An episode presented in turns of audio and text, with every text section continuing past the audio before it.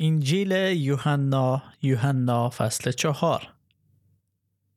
وقتی خداوند فهمید که فریسیان شنیده اند که او بیشتر از یحیی شاگرد پیدا کرده و آنها را تعمید می دهد هرچند شاگردان عیسی تعمید می نه خود او یهودیه را ترک کرده و به جلیل برگشته ولی لازم بود از سامره عبور کند. او به شهری از سامره که سوخار نام داشت نزدیک مزرعی که یعقوب به پسر خود یوسف بخشیده بود رسید. چاه یعقوب در آنجا بود و عیسی از سفر خسته شده بود. در کنار چاه نشست تقریبا ظهر بود. یک زن سامری برای کشیدن آب آمد. عیسی به او گفت قدری آب به من بده. زیرا شاگردانش برای خرید غذا به شهر رفته بودند. زن سامری گفت چطور تو که یک یهودی هستی از من که یک زن سامیری هستم آب می‌خواهی؟ او این را گفت چون یهودیان با سامیریان معاشرت نمی کردن. عیسی به او پاسخ داد اگر می‌دانستی بخشش خدا چیست و کیست که از تو آب می‌خواهد حتما از او خواهش می‌کردی و او به تو آب زنده عطا می‌کرد زن گفت ای آقا دول نداری و این چاه عمیق است از کجا آب زنده می آوری؟ آیا تو از جد ما یعقوب بزرگتری که این چاه را به ما بخشیده و خود او و پسران و گلش از این آب آشامیدند؟ عیسی گفت هر که از این آب بنوشد باز تشنه خواهد شد اما هر کسی از آبی که من میبخشم بنوشد هرگز تشنه نخواهد شد زیرا آن آبی که به او می‌دهم در درون او به چشمه تبدیل خواهد شد که تا حیات جاودانه خواهد جوشید.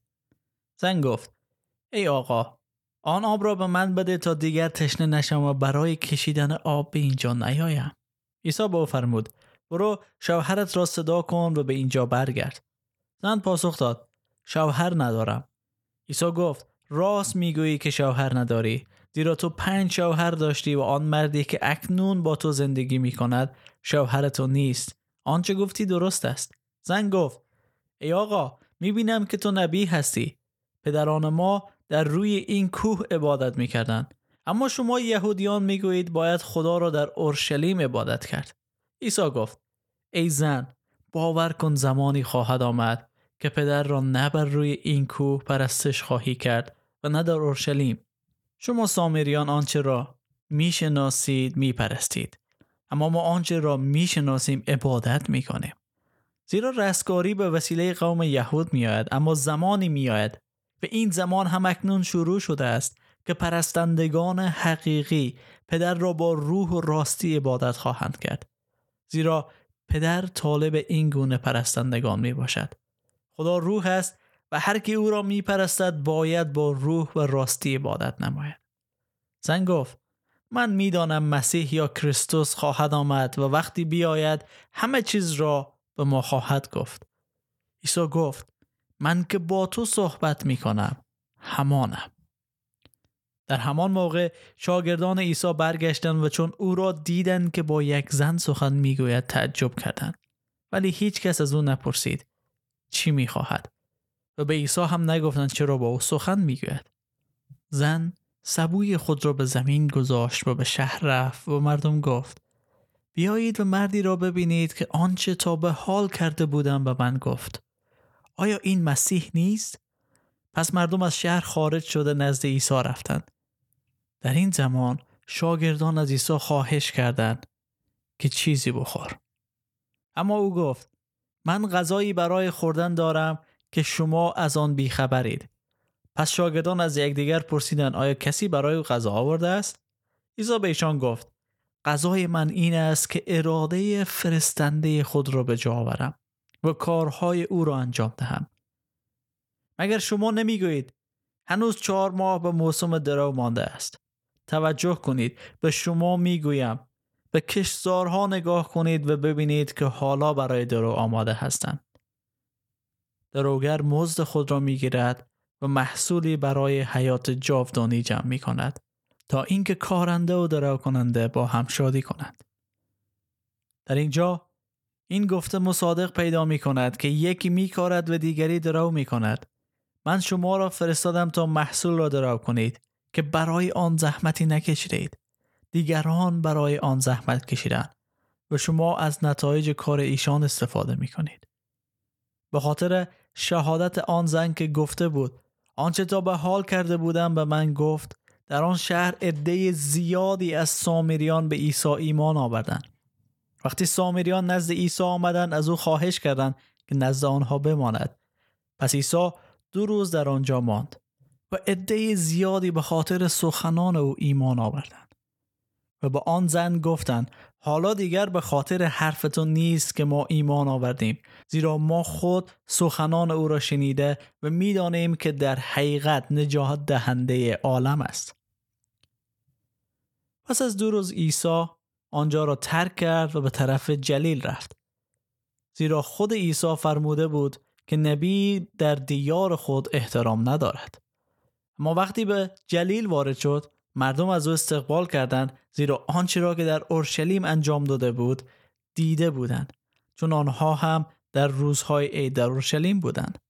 عیسی بار دیگر به قنای جلیل جایی که آب را به شراب تبدیل کرده بود رفت. یکی از ماموران دولتی در آنجا بود که پسرش در کفرناهم بیمار و بستری بود. وقتی شنید که عیسی از یهودیه به جلیل آمده نزد او آمد و خواهش کرد که به کفرناهم برود و پسرش را که در آستانه مرگ بود شفا بخشد. عیسی به او گفت شما بدون دیدن عجایب و نشانه ها به هیچ وجه ایمان نخواهید آورد. آن شخص گفت ای آقا پیش از آن که بچه من بمیرد بیا. آنگاه عیسی گفت برو پسرت زنده خواهد ماند. آن مرد با ایمان به سخن عیسی به منزل رفت. او هنوز به خانه نرسیده بود که نوکرانش در بین راه او را دیدند و به او مژده دادند. پسرت زنده و تندرست است. او پرسید در چه ساعتی حالش خوب شد؟ گفتند دیروز در ساعت یک بعد از ظهر تب او قطع شد. و در فهمید که این درست همان ساعتی است که عیسی به او گفته بود پسرت زنده خواهد ماند. پس او و تمام اهل خانهش ایمان آوردند. این دومین معجزه ای بود که عیسی پس از آنکه از یهودیه به جلیل آمد انجام داد. ای بود انجیل یوحنا فصل چهار.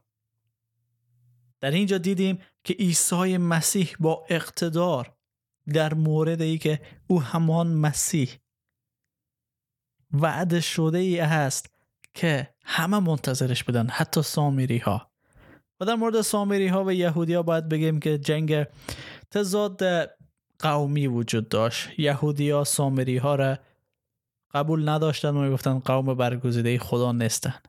ولی می‌بینیم که نزد مسیح هر کسی که به او ایمان بیاره چه سامری چه یهودی چه رومی هر کسی که ایمان بیاره. چه افغان تاجیک پشتون هزاره ازبک ایرانی فارس.